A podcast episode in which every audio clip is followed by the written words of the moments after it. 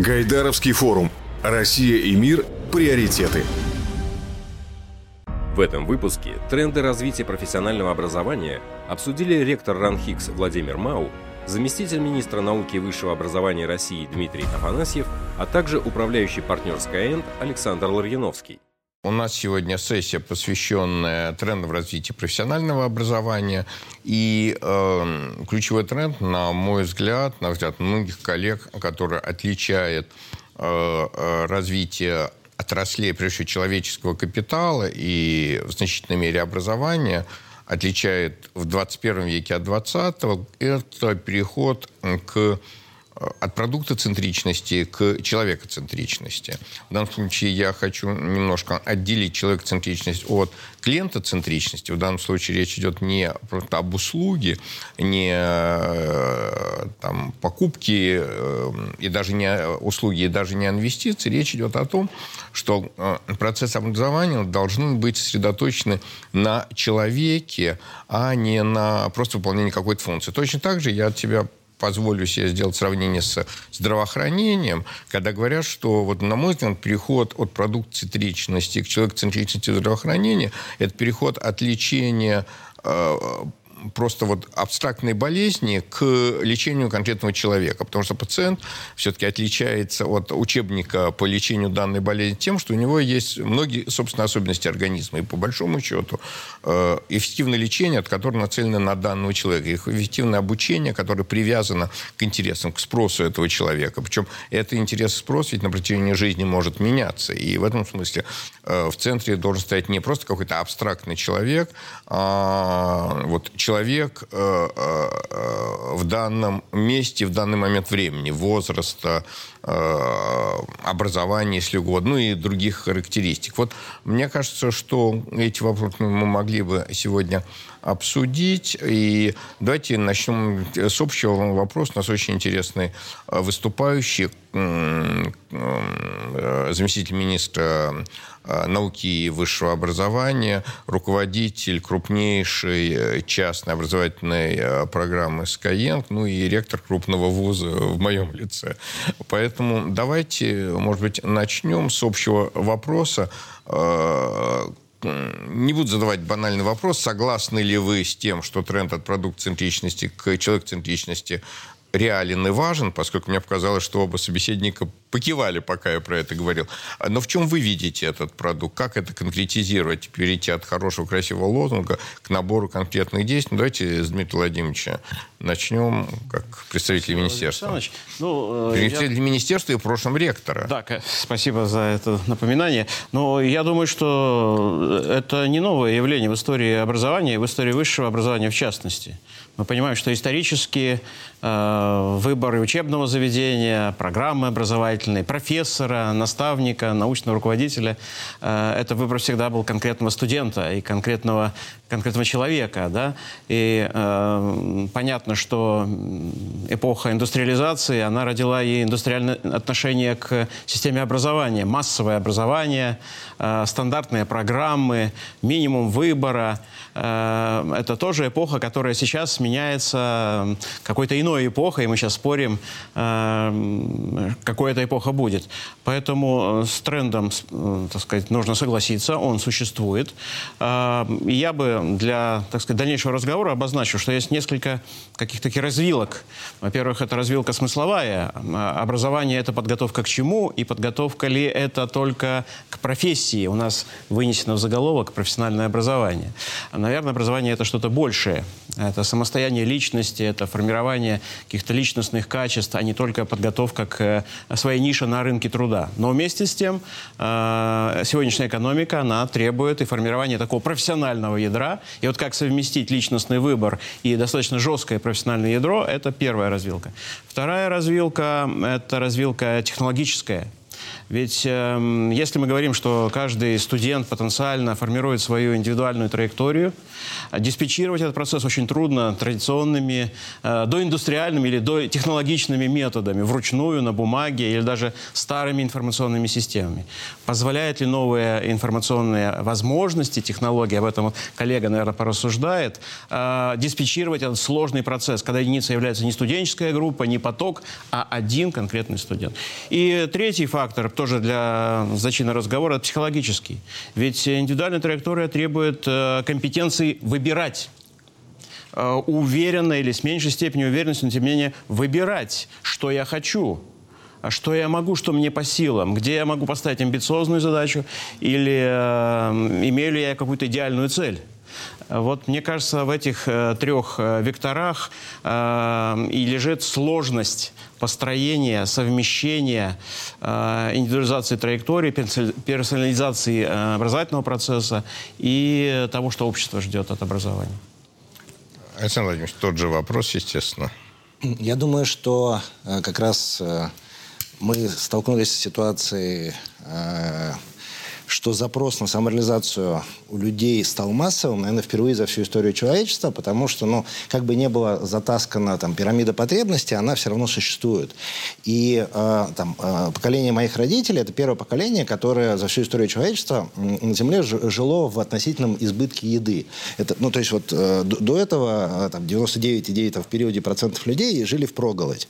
Вот. Потом мы, э, соответственно, вот научились более-менее себя кормить, и вот следующий этап, который сейчас есть, это запрос э, «поймите меня, э, э, кто я, зачем я, как я буду самореализовываться». И в медицине действительно все точно так же, да, там лечение с учетом моего ДНК, лечение именно меня. Не знаю, там рекомендательные алгоритмы стриминговые дают слушать музыку мою, максимизируя мое счастье от прослушивания музыки. И это уникальный плейлист. Второго такого на Земле нет.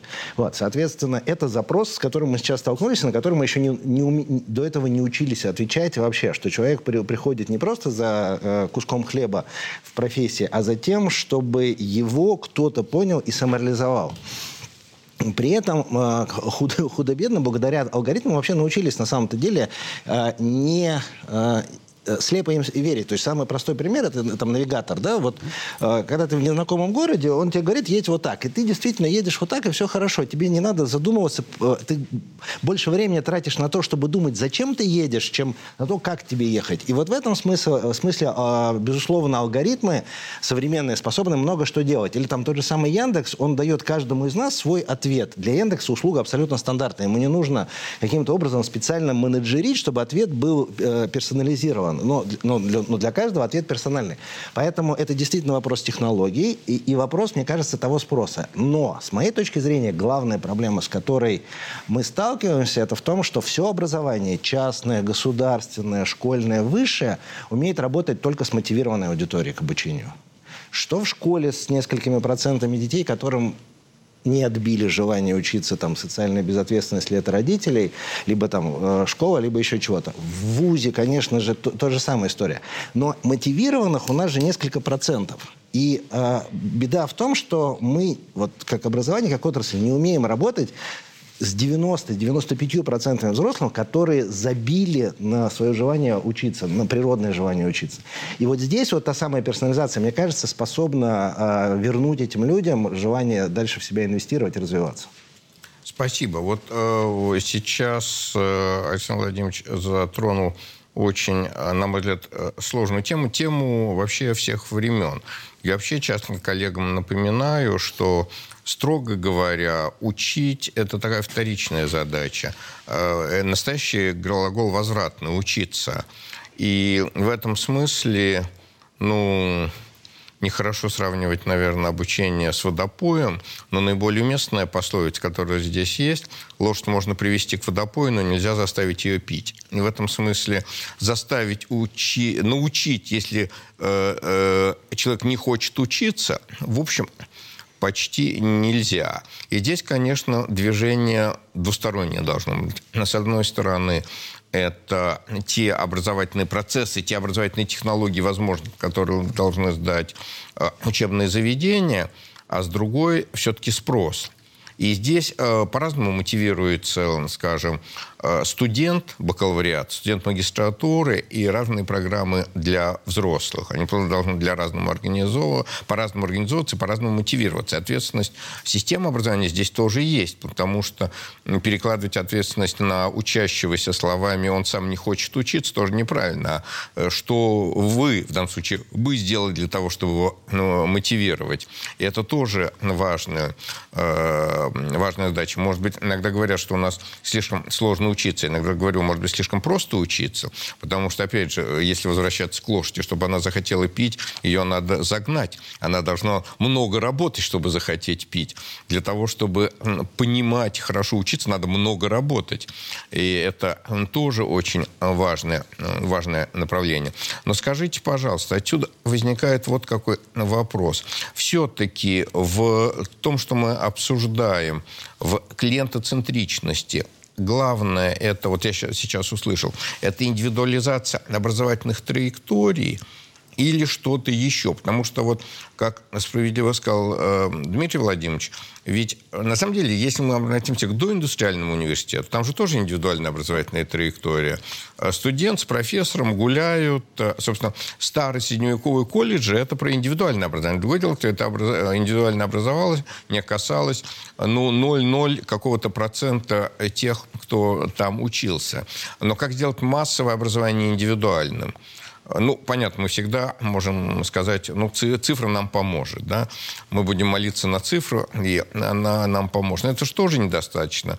Вот, э, э, Александр Владимирович, вы отрицательно киваете, потом я, Дмитрий Владимирович. Я, я согласен, что цифра не поможет. Цифра – это инструмент. Она сама по себе ничего не решает.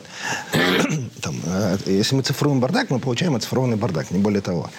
Мне кажется, что суперважная история, вот, смычка между мотивацией и и, и, э, человекоориентированностью, да, это ролевая модель. Вот если сужать все до профессионального обучения, профессиональное обучение вот сейчас еще специально все сузить до обучения IT, э, в моем примере, то будет понятно. Вот э, там, пандемия сейчас все поменяла. Если там пять лет назад э, можно было пойти выучиться работать айтишником и получать кратно больше, а иногда и порядково больше деньги, да, то для этого надо было переехать там, в Москву, Питер или там, в пяток миллионников, э, что съедало огромное количество вот этого самого э, добавки, и, в общем, ты на самом деле не, не становился жить лучше. Удаленка сейчас э, создала возможность э, оставаться жить там, где ты живешь, получая вот эту самую кратную или порядково большую работу. Это что значит? Это значит, что у нас э, по всей стране, во всех регионах, э, в райцентрах, маленьких городках, деревнях начнут появляться ролевые модели, примеры для подражания людей, которым образование помогло реально больше зарабатывать. А мне кажется, вот этого нам больше всего сейчас не хватает, потому что, ну, все, в общем, более-менее понимают, что можно тут поручиться 10, 15, может быть, даже 20 лет. Вопрос, как это скажется на твоем реальном доходе как это скажется на твоем уровне жизни, как это скажется на твоем качестве жизни. Вот этих примеров, ну, мягко говоря, очень мало. Вот. И чем больше будет таких примеров, тем э, больше люди будут видеть, что образование помогает. Это будет создавать мотивацию. И в то же время мы начинаем решать проблемы каждого конкретного человека. Нам надо взять человека в этой точке и сделать так, чтобы он за понятное конкретное время добился своей, э, своего результата. То есть должна быть боль, э, желательно простая, вот, э, измеримая, очень понятная, это доход. Вот. Э, это первое. Второе, должен быть параметр, который мы хотим улучшить. Вот, ну, собственно говоря, мы хотим увеличить доход. Окей, его можно измерить. Что мне кажется, это главная проблема, одна из главных проблем образования, что у нас очень трудно э, параметризировать качество. Ну, просто нельзя сказать, собрать там лучшее умы человечества, дать им там 100 миллиардов денег и сказать, теперь вот что-нибудь улучшить. Я спрашиваю, а что улучшить? Ну, то есть нужна какая-то шкала качества. Да? Здесь ты говоришь, окей, мы можем взять узкий понятный параметр, вот э, там три параметра. Разница в доходе до после, срок обучения и сколько дошло. Вот, и вот эти три параметра, пожалуйста, максимизируйте. Тогда будет понятен вот этот апсайт. Вот это там, очень маленький, понятный пример, что такое человекоориентированность в продукте. Спасибо. Э, Дмитрий Владимирович, а вот такой вопрос. Министерство э, должно, ну, во всяком случае, один из параметров эффективности, на мой взгляд, несколько спорный, но все равно, да, это э, выпускники вузов, работающие по специальности. Спорный, потому что, на мой взгляд, самый, когда студент поступает в вуз, самых перспективных еще специальностей нет. Конечно, я не о том, чтобы э, врач работал юристом, а юрист, не дай бог, врачом. Но все равно, все равно самые перспективные, самые прорывные, они не существуют. Они очень быстро появляются. И тем не менее, вот э, есть э, вопрос в соответствии, по-другому назову, в соответствии э, э, работы университетов, средних специальных учебных заведений потребностям экономики. Не противоречит ли это под индивидуализации образования? Ведь индивидуализация идет из моей потребности. Я вижу свою перспективу так-то. Я хочу сконцентрироваться вот на этом. Причем как выбору специальности, так и ее траектории. На мой взгляд, индивидуализация очень важна, потому что это усиливает ответственность самого обучай... учащегося, там, студента, слушателя, э, за свои карьерные перспективы. Он чувствует, не вуз ему навязывает, что вот для тебя перспективно, он выбирает свой трек, для того, чтобы потом э, отвечать на вызовы рынка труда, да, на вызовы э, задач, стоящие перед страной, если говорить более широко. Так вот, все-таки вот индивидуализация и удовлетворение потребностей э, рынка труда – это противоположные, сочетаемые понятия. Как их сочетать? Ну, противопол... мы из диалекта мы знаем, что противоположности тоже сочетаются. Вот как их сочетать? Ну, мне кажется, этот вопрос, он вообще... Это сердцевина вообще проблематики, которую мы сегодня обсуждаем. Потому что рынок образования – это двойной рынок. С одной стороны, образование, э, образовательная организация предлагает программу, э, образовательную программу, и ее должен выбрать абитуриент. С другой стороны, рынок ждет и тоже предлагает определенные запросы, и это э, совершенно вы правы, не всегда и во многих случаях не совпадает. Поэтому даже с формальной стороны э, у нас нет такого критерия 100% соответствия работы по полученному, э, полученному диплому. Э, мы видим, что в стране эта цифра э, в районе 65-70 максимум процентов. Но обычно 65 процентов э, идут работать непосредственно. Но э, это правило работы только для первых там трех трех, нескольких лет. А, пока абитуриент э, выбирал будущую профессию, пока он по ней получал эту профессию, рынок изменился. Поэтому вот однозначного стопроцентного соответствия, ну, по определению быть не может. Скорость изменений такая, что образовательная система должна сама себя трансформировать э, за время, когда э, студент получает диплом. И вот теперь вопрос, как сочетать политику планирования, прогнозирования потребностей, текущие потребности и интересы э, самого э, абитуриента, потом студента. Но ведь, э, да, и поэтому при этом надо еще экономический критерий предложить потому что это все нужно сделать за разумные государственные деньги. Но если студент делает это за частные деньги, это его право, его возможности, э, и свобода выбора здесь не ограничена ничем, кроме кошелька. А вот если это обеспечивает государство, таким образом э, сегодня э, наша система и министерство в том числе ищет те нормативные рамочные механизмы, которые позволят сочетать ну, некоторое стабильное ядро, ведущее к получению гарантированного э, гарантированной профессии и затем гарантированного места на рынке труда, условно гарантированного. И с другой стороны, определенное пространство выбора. Ну вот одной из технологий, которая обсуждалась последние годы и внедряется в ряде вузов, 2 плюс 2, да, это некое ядро с возможностью потом выбора. Это опыт, который э, в мире также существует, major и minor Major и minor, когда есть э, ядро одно профессиональное, и на него накладывается другое, иногда совсем даже не смежное, а э, вообще не имеющее Математика касательства. и танцы. Например, и искусство, ну, танцы как разновидность. Э, есть, поэтому есть разные способы. Э, и, очевидно, повторяю, в определенных экономических рамках, в рамках государственных нормативов, вот мы должны обеспечить это. Э, еще один пример, как э, я могу привести, это э, возможность получения дополнительных профессий э, параллельно основной профессии. Если буквально год назад э, э, ВУЗ, университет был ограничен при проектировании образовательной программы профессиональным стандартом, сейчас мы говорим, нет такого ограничения. Можете выбирать из разных стандартов, можете сочетать, вы можете комбинировать. Поэтому э, очень важна роль самого университета в конструировании э, такой гибкой программы, позволяющей э, определенных границах выбор А второй вопрос – это как научить студента выбирать. Это не только мотивация к, уч- к обучению как таковому, но и брать на себя ответственность за свой выбор. А, Вот. Мы уходим от образовательной трубы к более сложному пространству, но должна быть еще и внутренняя э, компетенция э, к такому свободному выбору. И это довольно сложно выработать. Потому что школа все-таки построена по принципу образовательной трубы. И вот этот разрыв между школой и университетом э, нам еще предстоит заполнить. Александр Владимирович, вы хотите что-то добавить, Не, возразить, я- продолжить? Я, я даже согласен, да, я хочу чуть продолжить. Вот пр- пр- правда, что если мы научимся вот в, в одном месте что-то делать хорошо, доказано, то есть вот с точки зрения научного подхода, да, то есть вот почему у нас э, такие долгие э, идут модификации в системе образования, длинные по времени, не потому что кто-то ничего-то не хочет делать, а потому что циклы такие.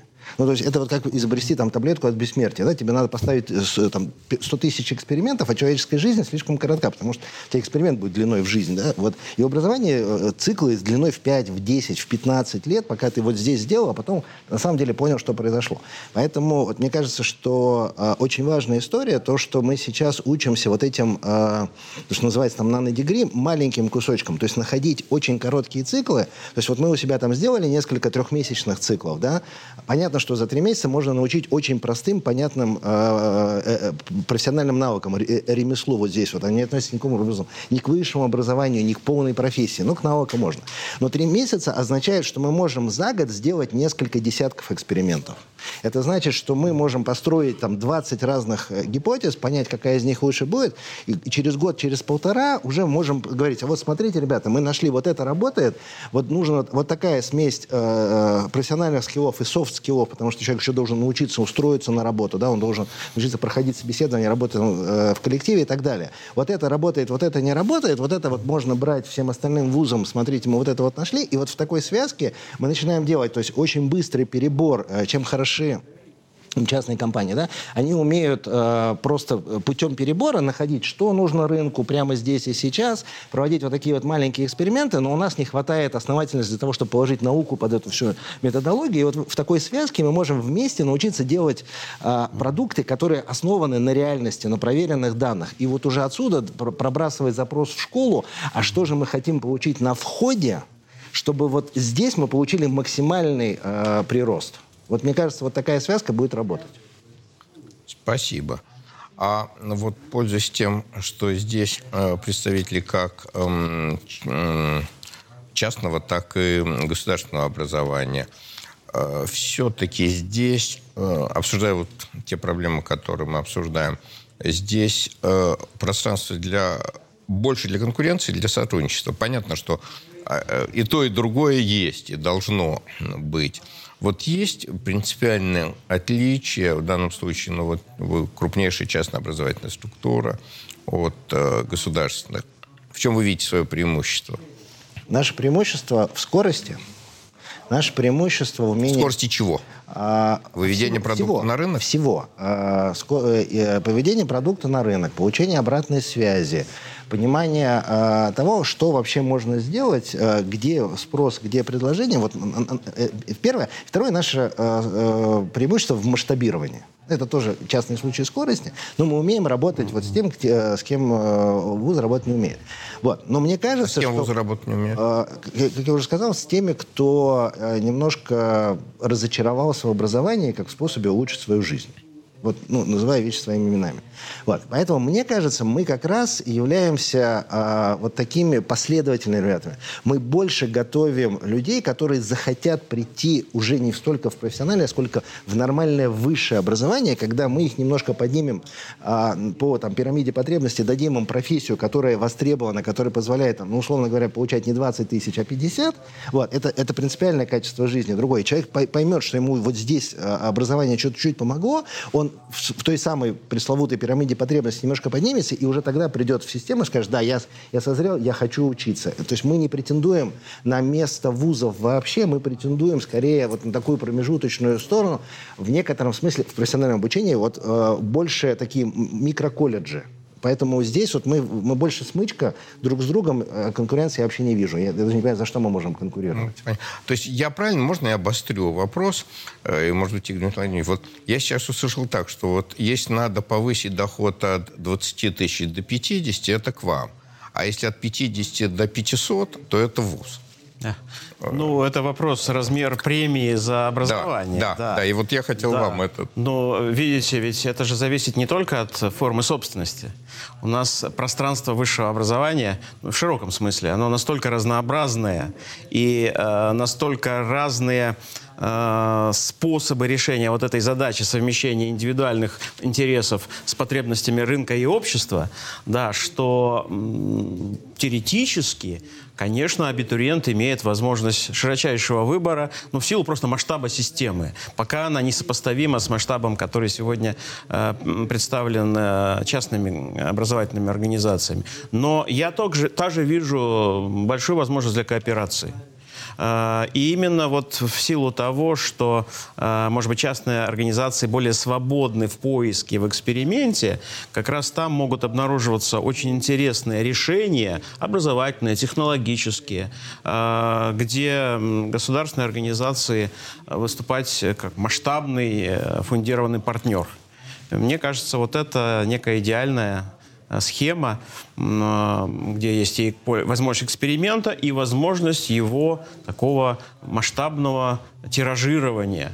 Э, и так оно и происходит. Взаимопроникновение на многих примерах можно продемонстрировать. Нет, Владимирович, это так, но почему все-таки крупные университетские комплексы, скажем так, не могут ну, там будут более э, медленными, не смогут быстро реагировать, потому что они более устойчивые, и они менее склонны к конкуренции. Вот у них, э, ну вот, идет баржа и идет. И, ну, может, не очень быстро, но зато и устойчиво. Вот. Ну, я мог бы вернуть этот вопрос, Владимир Александрович, вам, как ректору такого крупного, масштабного, устойчивого образовательного института. И, но я думаю, что, знаете, можно из экономики, наверное, примеры привести. Ну, почему производство джинсов, вот оно вот идет и идет, и идет, и идет, и никуда не девается, не выходит из моды.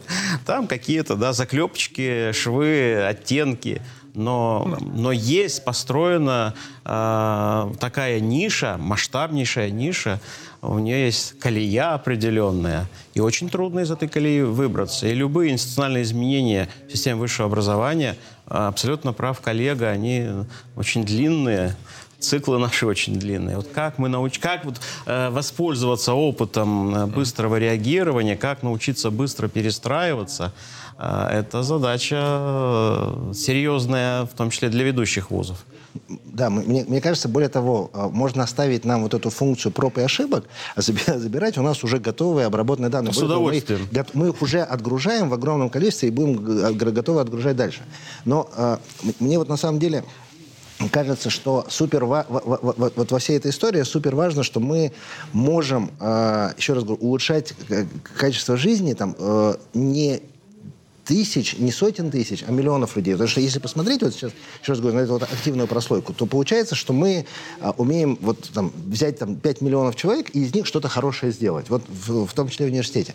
Вот. Мы, что вот мы в свое время сделали, чтобы дел, быть быстрыми? Мы себя обложили вот электрошокерами со всех сторон. Мы взяли эту модель, которая на Западе называется ISA, Income Share Agreement. Mm-hmm. То есть, когда человек, который к нам приходит учиться, он нам ничего не платит он, э, он, у нас проходит обучение, и мы ему говорим, что если после нашего обучения ты будешь получать больше, чем 50 тысяч э, рублей в месяц, если 49, все, мы проиграли. Если 50, тогда мы у тебя в течение там, двух лет будем брать процент от твоего дохода. Вот все, мы себя вот со всех сторон вот так вот э, обложили, шаг влево, шаг вправо, мы проиграли. Взяли не того человека, проиграли, не, не той профессии научили, проиграли, не научили там трудоустраиваться, работать в команде, проиграли. То есть каждый раз мы вынуждены себя ставить в то положение, чтобы мы шли вот прям вот по лезвию бритвы. Условно говоря, если предположить, что все вузы будут жить от доходов их выпускников, тогда, ну, как мы подоходный налог вот так вот платим, да, вот, тогда, наверное, вузы тоже будут очень быстро двигаться. Но эта ситуация, мягко говоря, не, не, не сильно возможна. А мы у себя ее можем сделать как эксперимент и сказать, окей, мы готовы там, рискнуть э, там, миллиардом двух рублей и проиграть всю, всю эту историю, но готовы и, и выиграть, потому что если получится, то мы э, сделаем там в 10 раз больше. Ну, я отчасти э, поддержу вот такую э, особенность, специфику венчурного такого подхода, рискованного, который, может быть, в меньшей степени для бюджетных организаций присущ. Но вместе с тем, по определению, э, университет – это площадка исследований, поиска, экспериментов. И вот как э, э, вот эти сообщающие сосуды, э, в котором в одном идет поиск, эксперимент, э, исследование, а в другом вот, все-таки ригидная консервативная образовательная система, как их совместить, вот это сейчас вот предмет всех дискуссий, всех площадок с ректорами, с профессурой, со студентами, кстати, и с будущими абитуриентами, и с родителями. Э, в этой части мы в очень интересное время живем. Это правда. Но вам не кажется, что мы плавно ушли от темы человекоцентричности э, к задачам и конкуренции на рынке образования. А все-таки сюда, вот где здесь э, человек? Мы ему учим э, тому, чему умеем учить, или того, что он хочет. И вопрос, на самом деле, вопрос еще более сложный. А знает ли клиент, чему он хочет? Вот, с одной стороны, э, человекоцентричность важна, но ведь очень часто, я, во всяком случае, всегда с этим сталкивался, еще до того, как стал работать в образовании, э, что э, молодой человек, особенно если это молодой, может говорить, а мне это не нужно, мне эта жизнь не понадобится. Я говорю, откуда ты знаешь? Жизнь настолько многообразна. Э, вот в какой мере, как совместить человекоцентричность с фундаментальностью? Как совместить понимание того, что и человек знает, особенно если он готов нести ответственность за свой выбор, но и учебное заведение может и должно ему сказать, ты знаешь, а вот это тебе важно, это тебе понадобится. Не говоря же о том, что я часто говорю, что задача нормального университета в образовательной, а не в научной части, научно понятно, в образовательной части это просто тренировать мозги. Ведь на самом деле самое главное в фундаментальном образовании – это тренировка мозгов. Это можно делать на разных инструментах. Вот заучивание наизусть поэм – до, ну, кому, у кого, э, и изучения древних языков, э, до вот программы Grade 4, там, четыре главные книги в каждой отрасли науки. Это что же вариант вот модели многопрофильного бакалавриата. То есть вот, вот как все-таки совместить, и удается ли нам, вам, нам совмещать вот это вот то, что мы сокровенно, университет сокровенно знает, что нужно человеку, этому человеку, и, и, и то, что человек сам выбирает, что ему нужно, это же ну, сложная такая вот э, диалектическая задача. Э, ну, я на вашу метафору про лошадь, которую можно довести до ручья, но нельзя заставить э, пить, я отвечу другой метафорой. Не надо убеждать огурец стать соленым, надо его в рассол поместить. То есть должна все-таки задача университета создание такой среды, в которой э, допускается и вот эта жесткость, о которой вы сказали, фундаментальность, то есть он не мог бы, э, пройдя университетское обучение, не получить тот в конце концов, гарантированный государством э, комплекс знаний. Но, с другой стороны, среда должна, она жидкая, она должна поз позволять делать выбор. И студент должен быть поставлен в условия, когда он выбирает, начиная с выбора элективов, дополнительных э, квалификаций, траекторий. Э, есть традиционное место практики или тема там, курсовой, но вот это пространство, оно должно быть явно большим, чем то, что традиционно предлагается предлагалось студенту. То есть сочетание вот этого жесткого ядра и в метафоре этого такого рассола, да, его химического состава, и вместе с тем этой жидкости, подвижности, свобода выбора и точек выбора, мне кажется, позволит э, соотнести интересы государства за разумную цену и э, интересы выбирающего студента. Мне кажется, что э, честный э, ответ э, вот, от, с точки зрения бизнеса звучит так. Мы все более-менее понимаем, что должно быть. Мы все э, понятия не имеем, как это сделать. как именно это сделать. А, мы не знаем, как сделать так, чтобы вот этот набор из микро... Э, кубиков собрать под этого самого человека. Как сделать кубики, знаем. Как собирать его динамически, нет. Но это то, с чего мы начинали. Нам надо учиться просто, а, еще раз говорю, путем экспериментов проверять. Можем все свои лучшие гипотезы учиться всю эту штуку делать. Сейчас, на самом деле, мы можем только ну, заявлять, что мы хотим туда прийти, вот. Но прямо сегодня что можно это сделать реаль, реально на масштабе там, не там, 10 человек, а на масштабе миллион человек, нет, наверное, никто из этого сейчас не умеет. Но интенция, вот то, с чего мы начинали, в том, что мы обязаны туда прийти. Просто научившись э, строить, находя вот эти маленькие кусочки, где у нас что-то получилось, строя между ними связки, делясь друг с другом, у кого что получилось, что не получилось, и вот таким образом э, просто создавать, вот взбивать молоко в сливки, в масло, чтобы было на чем стоять. Сейчас вот мы все все равно висим в воздухе, только только говоря, что вот хотелось бы, чтобы это было так. Ну, не только. Я как тут от имени регулятора могу сказать, что за последние, скажем, два года очень много сделано для вот этого раскрепощения, позволяющего создать пространство выбора внутри университета. Это изменение в ГОСов, это отмена примерных основных образовательных программ, это отвязка, отвязывание образовательного стандарта от жесткого профессионального стандарта, возможность гибких траекторий и так далее, и так далее. Это все, что как, как бы новая рамка вот для, того, для этого образования. Спасибо большое. Мы должны уже завершать. Время прилетело очень быстро. Я хотел бы в завершении внести такую... У нас, в общем довольно оптимистичный этот разговор был. Он, он был не пессимистичный, не шапка закидательский, а реалистичный. Но вот э, то, что я вижу довольно давно уже, работая э, в высшем образовании, это то, что за последние 15 лет произошел очень сильный сдвиг от восприятия образования как услуги услуги к восприятию образования как инвестиция со стороны наших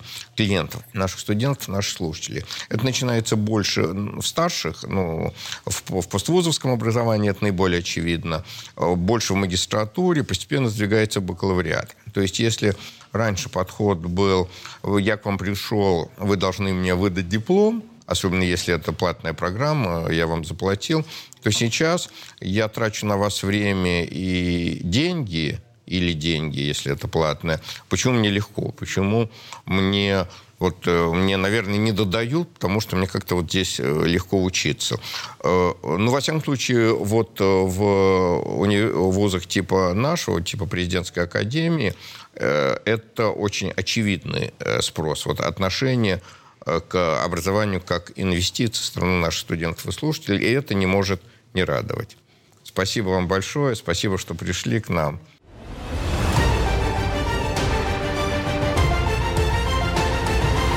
Все дискуссии форума доступны на сайте гайдарфорум.ру. Подписывайтесь на наш телеграм-канал «Ранхикс Экспертиза».